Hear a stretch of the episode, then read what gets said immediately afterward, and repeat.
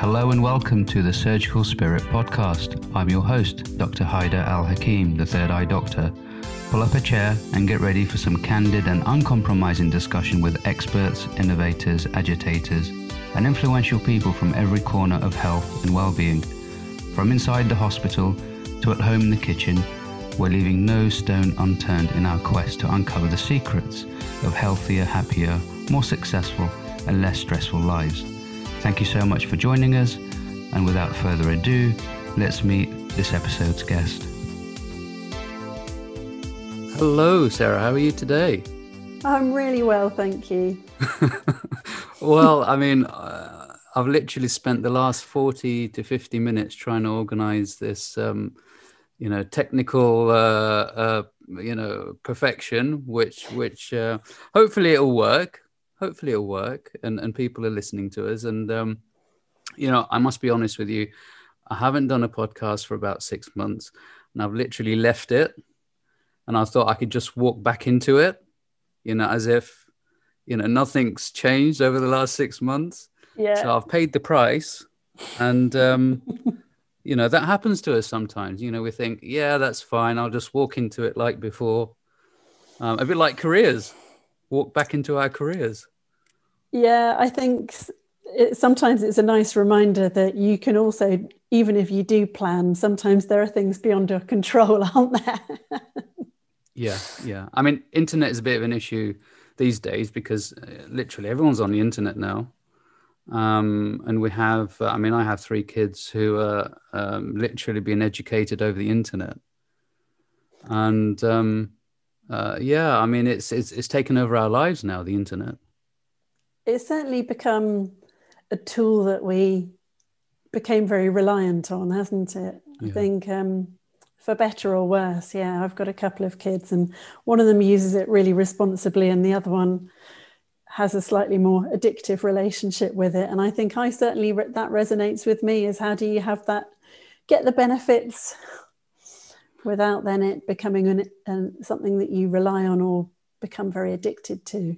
Yeah, yeah. I mean, it's very easy. Mm. You know, addictions are very easy uh, these days, and you know, it's just so easy to sort of get into it and um, for a lot of people that's the only way to to to de-stress is yeah, to get into think, addictions well also the dopamine hit isn't it that yeah. you get through social media and at the moment we're not having the opportunity to connect with people face to face so you're not getting the same feedback and even when you're having these remote meetings and we're all having a lot of them at the moment I think if I had stocks in Zoom, I'd be a very rich woman right now. Um, yeah. You're kind of you're relying on that for your human contact for a lot of people, but it doesn't have the same quality, and it's definitely more tiring, isn't it? Yeah, it doesn't work. I mean, you know, it it it, it doesn't have that um, evolutionary quality which we've all developed over millions of years, and for us to you know kind of expect us to adapt to it within within months and years you know that's that's uh, it, it, just doesn't make sense whatsoever and uh, you know pushing this artificial intelligence um, agenda uh, you know just to cope with the current situation i don't think is the answer to be honest no, I think it's very different. We're making do, aren't we? We're making do. We're trying to make the best of it, and it's one of the ways of connecting with people. Um, I've started writing letters recently. Um, and even though I'm not seeing that person's face, me writing down the words and sending a physical thing to them feels like a much more profound form of connection um, than face to face. Why online. did you start writing? Um, it was partly, um, why did I start? It was initially because at the beginning of lockdown, um, somebody in my family died, and I wanted to do a proper condolence letter. And I just remember sitting there, and I went upstairs, and like a cat, I found a patch of sunshine. And I sat on the carpet, and I spent 45 minutes writing writing a proper handwritten letter. And actually, it felt amazing doing it because I really thought about what I wrote. I put some very special memories into it. I put a lot of love into it. And it felt really good sending it because I knew the joy that would be had or the how appreciated it would be.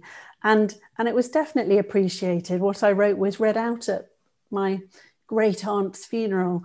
Um, and I just think it's a it's a deeper level of connection. And so that gave me this feedback. And I go, yeah, I'd like to do that again. I'd like to do more of that because whenever I have received something, it means so much to me, and I'll put it on the mantelpiece or I'll keep it in a special box of letters. Um, they seem far more human, don't they? Yeah, yeah. I mean, it's a skill that that's um, that's been passed down from generation to generation. It was absolutely inculcated. My father was a, a journalist and wrote beautifully and, and, very wittily, and my mother was a teacher. So it was absolutely one of the life skills that we were expected to have. And we now write very good thank you letters and Christmas cards. You know, I don't consider it a proper Christmas card unless you put a bit of information, you ask a question, something that's trying to encourage further interaction. You know, it's more than just here's a piece of paper I thought of you. Send and I get a bit grumpy about it if I get one back, dear so and so, love so and so. I'm like, ah, you might as well have sent a text. At least ask me a question or write something, you know, just how you have that deeper level of to let them know that they're properly thinking of me rather yeah. than just a task to tick off and yeah, I take pleasure in doing that. Definitely. Yeah. Uh, what kind of teacher was she? Your your mum? My mum was a maths teacher, um, but also a headmistress of a of a school, and so there were lots of sort of life life lessons in that. Yeah, I'm the only I'm the only doctor in the family, so it's I'm for, it's it, it's it, I've got a really interesting set of family, and my sister was in marketing, but now curates beautiful art to sell to people. It's really interesting. And uh, it, it's quite interesting the dynamic um, for me, anyway, uh, mm. um, with with you and your mum. What what was that like growing up with with, with a mum who happens to be a, a headmistress? What was she like? Oh, she was she was super chilled actually. Yeah. Um, and she wasn't my headmistress, thankfully. I went to a different school. But she was, it was actually great kudos because I knew some of the kids at her school. I would hang out with them. I would go on the school trips. And she was the cool teacher that everybody liked. So it was lovely seeing her in that context. And then it was a bit of a shock when I went back a few years later and she was the head and suddenly she was all business. And i sort of looked at her in this new light going oh, i didn't know you had this strict side to you. Um, it was uh, you know my my my cuddly very vivacious fun loving mummy was this real role of responsibility and i was very proud of her. But i'd always seen the very human aspect. So to see the kind of the position of responsibility the public speaker the person responsible for sailing a ship for which she still has tremendous pride um, she really believed in it. It was it was a fantastic role model to have. Um, yeah yeah that's wonderful. And mm. and um did you kind of uh, uh, let's say your kind of mindset changed as you grew grew um, you know through your years? Did that mm. change in any way or, or was it pretty pretty consistent in terms of her being your role model? Um, yeah it was interesting because she and i both always loved maths so we had that in common. Um, and we've always been quite a similar type of person. So part of me thought, yeah, I'll, I'll, definitely end up like her because that would be a really good thing. Um, but I knew I didn't want to be a teacher. But we're still we're still very close now and see things in a similar way. But I think I I could see as I became an adult and then as a mother and that definitely gave me a different insight also into the pressures that it put on her and I think she's quite open about the fact that her the job took more and more from her over time as the responsibility took on. And she was quite open about the fact that the further, a bit like us in medicine, the further you go up the chain, the experience, you then become management. You are then slightly distanced from people in your team um, because you have to be the leader and sometimes make unpopular decisions and you can't please everybody. Um, and how that can feel quite distanced in term and the responsibility but also the fact that you're not doing the stuff that you really went into it for which is the love of teaching the love of learning the love of being with pupils. And i, I definitely see parallels with that in medicine. Um, and other people in different areas of responsibility who end up being promoted or see that the natural next step is okay i know how to do it really well so now i'm going to manage it. And actually we come into it with almost no experience of how to yeah. manage um, and not necessarily an interest or business skills. Um, yeah, I mean, um, we take these um, interests um, on board, so to speak. You know, mm. it, it, it, kind of just falls in our laps and then we just get on with it. Um, yeah, I when I was when I went to thought I'd been a locum for a while. I apply to be a partner because that's what you do when you're a GP. That's the pinnacle of being a GP. I'll be a partner and then everyone will be impressed by me and I'll look important. I'll be fulfilling my destiny. Um, and I thought, I know absolutely nothing about management or business. Um, and so I went, I did the sort of classic medic thing. I will go and do a qualification. So I went to Warwick University. I did a master's level module in business. Um, and I genuinely don't think it made any difference whatsoever.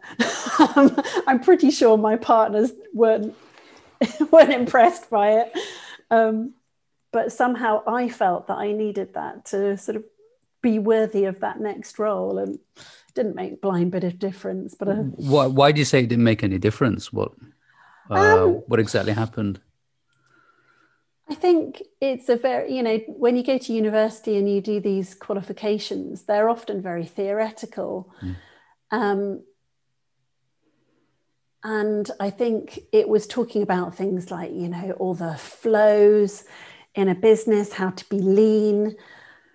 And actually, when you're a partner, what you're actually talking about is okay, what's the latest thing that we've been thrown to jump through by the government or to get the funding, you're more, it's far more mundane and day to day. You know, do I want to take on responsibility for this enhanced service, which will pay me a bit more, but will take three sessions worth of doctor time every six months? And dealing with staff or a boiler breaking down, it's actually bums on seats and how do you manage that far more than I thought it would be the actual, you know, how do we make this business as efficient as possible? Um, and I don't know how practice managers do it. I'm absolutely in awe of practice managers. I think it must be the hardest job ever because you're having to deal with everything, plus possibly a group of people who may or may not function well as a team, depending on the group. Um, I think that's a very difficult role. Yeah, yeah. I mean, people management is not for everyone, um, and uh, I mean, it's many roles in one role. That's the thing, and and yeah. you know, but for some people, you know, they have the knack, you know, they have the ability to do it, and I don't I know think, what it is yeah. about them. I found the dilemma between thinking these are people that I want to spend time with. I love going out with and having fun on a night out and getting a bit silly and having a laugh. But then I might be the person they come to looking for a raise. Um, and or I might be asking them to come in and run the flu clinics, and we'll be negotiating what that looks like, um, or who's here on Christmas Eve and who isn't. Um, I found that I found that dynamic difficult because I wanted to be liked by everybody and be everyone's friend. But then I knew that I needed to be part of making those decisions. Um, and I think the concept of morale within a business is very difficult. You know, sometimes you'd have people saying, oh, yeah, well, morale is low at the moment. And you think, oh, well, my morale isn't great. What do we do about that? um, it's, yeah, I think uh, hats off to the people who are thriving as partners, running businesses, running organizations, being clinical managers, being medical directors, because I found that tremendously difficult and also not an area that I particularly enjoyed. There were, the bits I loved were the bits where you did decide do we take on this piece of work strategically? Does that make sense? What's the best way of getting to see patients? Um, how do we want our business to work? I really enjoyed those and sort of bouncing that about, but it was really difficult finding the time. And you're doing that on top of these incredibly long days, really difficult demand going up and up and up. Um, and just the level of energy that you need for that, I, I think, is tremendously difficult. Yeah, yeah, and you know, plus you've got the family side as well, which you know, as you talked about earlier, uh, you know, that literally gets neglected as a default. You know, yeah, so I I came home in tears the first couple of weeks I was a partner because my children were something like two and four, um, and so by the time I got home, they were both in bed and I'd left before they'd woken up. So I had these days where I, I didn't see them at all. And it was a huge shock to the system. And I hadn't really anticipated that, even though I'd done the job as a maternity locum it's not the same is it you kind of you don't anticipate all the emails that you have to go through and make a decision on that when you have these partners meetings that actually you enjoy that's an hour that adds on to the end of your day for doing your admin um, and yeah, I, d- I definitely found that adjustment difficult. Um, even though I was a job share partner and could, you know, leave work behind in theory when I left work. Yeah, and and wh- when did you come to the realization that it was okay for people to resent you and and not like you in your work? did I come to that realization? Um, yeah, no, I think I did gradually.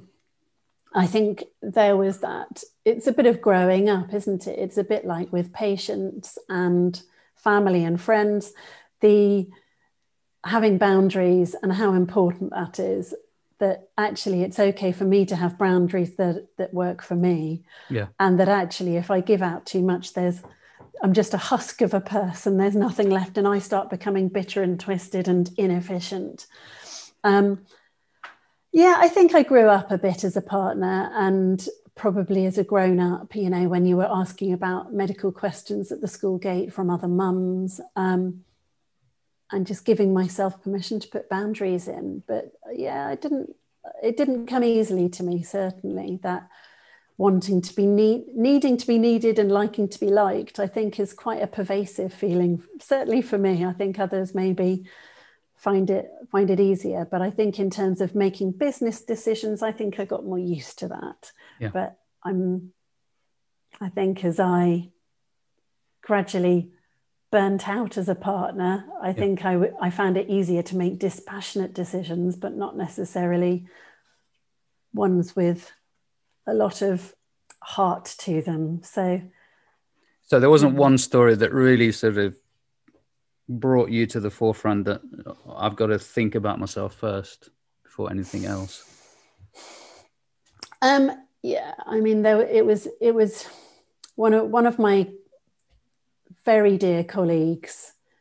Unfortunately, um, died one one summer in after a very short period of illness, and she was in her forties. She was really the heart of the practice very well regarded by everybody.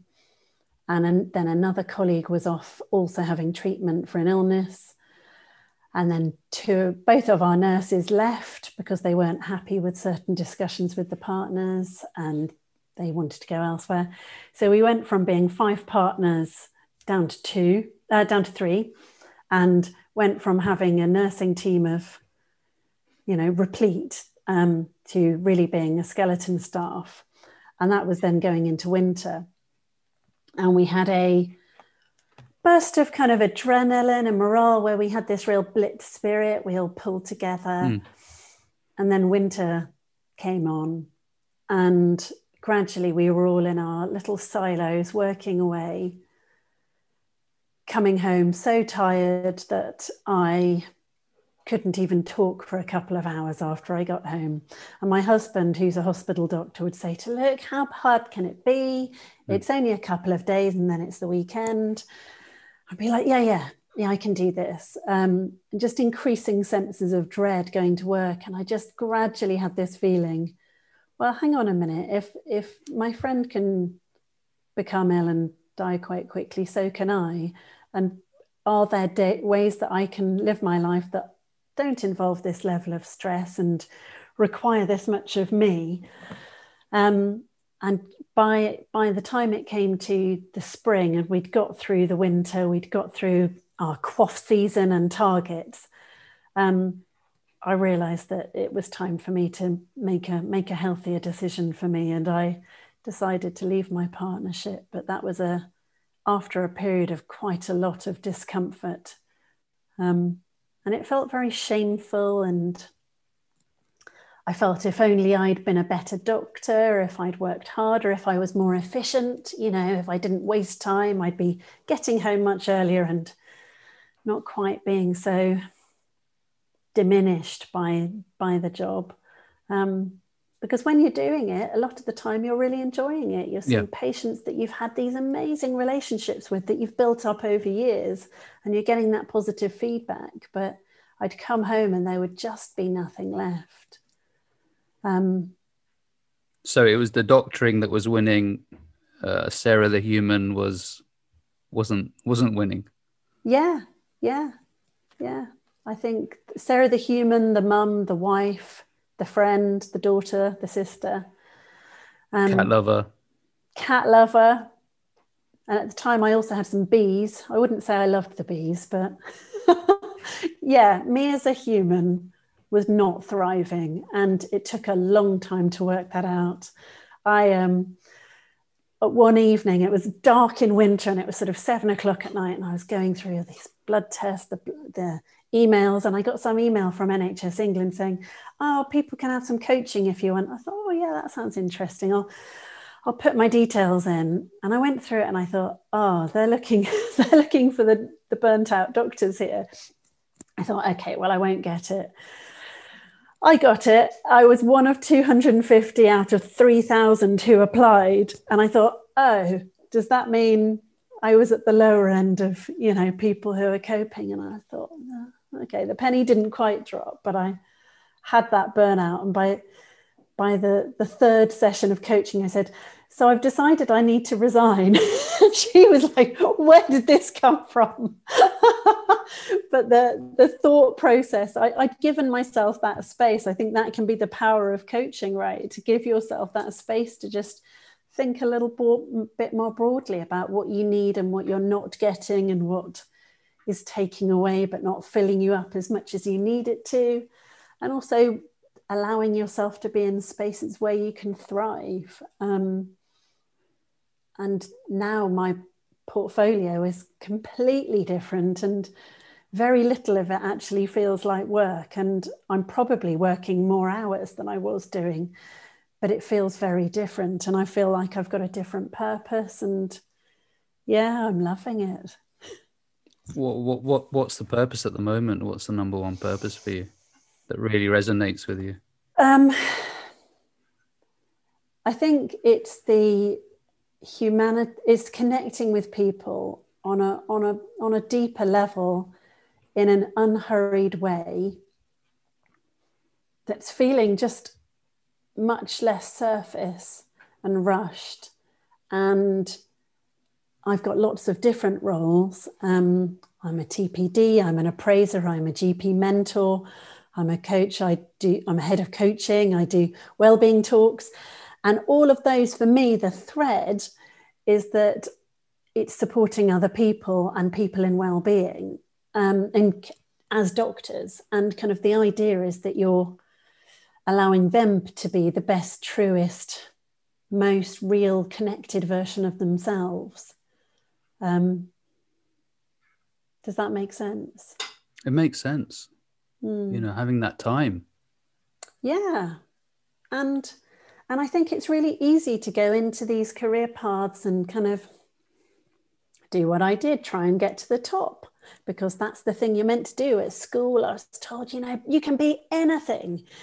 But you don't then go, yeah, but if you also want to be a present mum, a present wife, a present friend, have a life outside, be able to enjoy nature, you might not be able to do everything, or actually, it might look different to the things that you have seen. There might be a really different and really interesting version of what you're doing.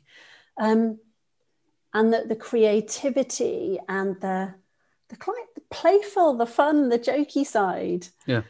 um, can come out in different ways. And I think I'm only really just beginning to expand and kind of breathe again a bit more and think about who was that kid at school who would be you know a bit of a joker but also loved learning. I can be yeah. those both things. Um, and i think you can squash yourself into these roles. And some people they're really fantastic. They find that role and they bloom and they blossom and they grow and they expand. Um, and i say for me that passion is helping people do that i think. Yeah being allowed that space to be creative which is which is what the you know the special source is you know because we are creative beings. Absolutely. And if you're given that space to create then you know there's nothing better than that really. Yeah and that we are all creative. And i think we you know you might be creative in how you dress in how you decorate your house. You might be creative in so in the music you listen to or appreciate or the views you look at and the, and the tone in which you're looking at nature there are so many different ways and i think it i think we can all be a bit binary about things and mm. i i do wonder whether school or university bring okay you're either a scientist or you're an artist you're you're swotty and studious or you're airy fairy and you know yeah. not very predictable. There are these there are these stereotypes that i think we can kind of be, believe and buy into the hype and it's a load of nonsense isn't it really? And i think yeah we we run the danger of not allowing those si- sides to come out. Also for feeling that if you do stuff it has to be brilliant. Yeah. You know this this really kind of I can only do things if it looks good and if other people look at it, what might they think? Um, I think that can be really crushing for people. Yeah, I mean, it is very difficult when when you know, let's say that culture celebrates uh, brilliance and perfection mm. um, in in every aspect uh, of life, um, whereas life is a learning process, and you've got to start um, as an idiot, really. And I think, um, yeah. um, you know, the more, yeah, you know, you know, the more of a idiot you are, the better, because it means that you're learning. Um, and also the pressure is off. And I think oh, once yeah. the pressure is off, the people start creating. Mm. Oh, absolutely. And I think this whole feeling that we have to be this superhero and this absolutely shining ex- example of the this whole pillar of the community, the heroes that get clapped, you know, for people in healthcare. That's a pressure, isn't it? It's it's We're invidious. it's it's invidious. You know, you're told, yeah, but you can't possibly fail because you are then this persona, and you're like, well, what if I don't really feel like being that persona? What if I'm the person that is a bit chaotic and a bit whatever? I can, yeah, I think there's a pressure externally and also internally and I think social media can feed into that. You can see all these people. And of course, we only put our best lives out there. And I think we should just put examples of where we've screwed up or, you know, burnt your dinner or been a really terrible mum one of my sister's best friends put a brilliant photo on once, and it was all of them as a family, this shiny, beautiful family at this really cool festival. And I remember looking at that, thinking, "Oh, that looks. I should do that. Oh, am I denying my children?" And then she put this photo of them afterwards of her looking really cross and her children all crying and she said yeah this is the truth what you actually see from that photo is this one second what you don't hear is the kids whinging me bitching at my husband. It's been hot and unbearably. You can't breathe. We're all knackered. We're all hungry. And you just think this whole persona that you put on the mask, and I think it's particularly true in healthcare, but I'm sure it's true in leadership roles, this feeling that you have to be perfect. Yeah. Um, and it's even more important from from you know old biddies like me and um, obviously you're you know you're very young Um, you know, you. for for the young ones to say, you know, to look at and say, oh, you know, this guy's actually lost the plot or it hasn't got anything figured out, and maybe it's okay for me to kind of have a few hiccups and a few uh, falls on the way. Yeah, and isn't it? Wouldn't it be boring if we, you know, it's a bit like, um, you know, that Aldous Huxley book, Brave New World, and you're allocated this role in life. Wouldn't it be boring if we all just did that? And I think I've done I've done loads of things in my life, and I said to my husband, you know, when lockdown came and we are all being a bit macabre, I said, oh, you know, if I carked it now, I would look back and go, I have lived a very full life. I have no regrets. I've done lots of traveling, I've worked abroad, I've tried different jobs, I've been to loads of places, I've read lots, I've seen lots of art, I've spent lots of time with my friends and family, I've had a lot of laughs, I've danced a lot, I've done really stupid things. Um, I, I feel good about that. Um, what's what's the most stupid thing you've ever done, which you're um, willing to yeah, no, I, well, there are definitely a few that I definitely won't say, but one of them was skinny dipping in Lake Malawi as a, it was the first time I'd ever gone backpacking. And I left my money belt because you know when you go traveling you have to have these belts that you fit under your clothes and it had my passport my visa my traveler's checks because you didn't really have credit cards. I'm not as I'm not as young as all that. Um, this was back in '96, and somebody came along and went, "Oh, well, this thanks very much. What a nice little present for me," and walked off with all of my stuff. So, and I saw them do it, but I couldn't get out of Lake Malawi, in which I also caught bilharzia. Yeah, I was going to say, you know, months later, yeah, which I caught bilharzia. So I came out of Lake Malawi with bilharzia, no money, no passport, uh, not feeling very clever, and, and no real plan for how to sort that situation out.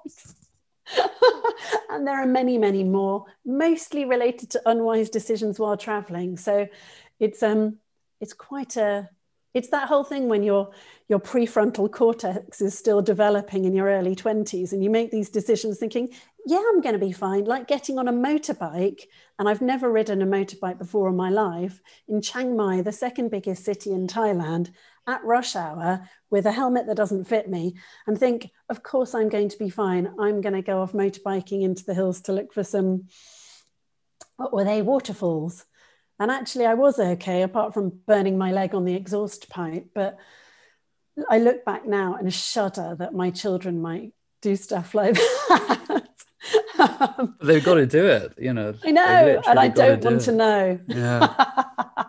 my dad said to me when I go away, he said, Look, if you're going to do stuff like bungee jumping, skydiving, which I did, because he knew that I was a bit of an adrenaline junkie. He said, please don't tell me until after you've done it because I just wouldn't cope. Um, and I think that's a good policy. yeah, yeah. No, it is difficult. I mean, my son's 18 and yeah, he does some crazy stuff. And I just, yeah, just try and blank it out and be there for them, you know, whenever it goes pear shaped and when the shit hits the fan. What can yeah, you do? My dad was good at that. I, I rang them when I had that money stolen. I rang them from Malawi on a payphone in floods of tears. And they were a bit like, What do you want me to do about it? I'm really sorry, but we literally can't help you in this situation. But I hmm. just needed to speak to them. And of course, everything ended up absolutely fine, apart from eating bread and water for a few days. Um, my traveling companion not speaking to me for a while. Um, yeah, but that actually, there was an example of total kindness. We ended up at the embassy in, I can't remember if it was Blantyre or Lilongwe, and the guard um, was there and he shared his lunch with us because we were so hungry. But he yeah, that was a moment of absolute human compassion. yeah, I have never forgotten that actually. Yeah, it's amazing. It's amazing what these, um, you know, good human uh, actions can do to us. Uh, you know, you talked about writing letters, and you know, just just imagine the feelings that that you give to other people from those letters, and You know. Well, there's good there's good evidence behind that as well. Yeah. I don't know if you've heard of positive psychology and. Yeah there's a lot of evidence behind doing this stuff isn't it that you know people that do gratitudes every day are less depressed and anxious for three to six months if they're doing that the, and and certainly one of the things you can do is write a letter of thanks to people yeah. and you know somebody that you haven't thanked face to face write it and then if you can read it out to them face to face wow you benefit you get these huge changes in you not just the person that you're thanking. Yeah, um, yeah, I, and and you know this is something that the and there's something that the um, the medical industry can learn from the coaching industry. You know, lots of positive psychology there, lots of um, psychological cues and and aspects um, that um, you know is not very medical and not very peer reviewed and sort of what have you, but you know it has positive effects and, and affects on people. Definitely. I mean there's some good evidence for some of it. Certainly certainly positive psychology there's a lot of evidence for that. And then there's a lot of neuroscience that you know if you start noticing things that you're grateful for in the day you will carry on noticing stuff. Like when you're shopping for a car you'll suddenly see that car everywhere on the roads it, it it, it changes your brain the neuroplasticity changes your brain um, and I think there's elements of coaching that help you look for your inner strengths, and you then look for that and go, yeah, what, what was I? Okay, I've coped with this situation before. What strength did I use then? Rather than thinking, well, that was all a bit cruddy. I hated that. You go, yeah, but I did. I'm still here, aren't I? Okay, I've survived 100% of these situations. What were the things that I used to get me through that really awful time? can I use that again? So it's recruiting that um, those skills in yourself. Yeah, absolutely. There's more scope for it. It's not as I think people don't. I think the more people that have coaching understand the benefit of it, and I think people that don't think it's a bit woo and a bit touchy feely potentially, and there's that whole stigma that it's maybe associated with mental health, but certainly it's hugely powerful. And when I've had it, it's just been absolutely transformative for me, which is why I've gone on to do it. And I'm doing a coaching diploma and learning tons about it now um, as a part of my role. I think you'd be hard pushed to find an area of life that you couldn't potentially get gains from about it.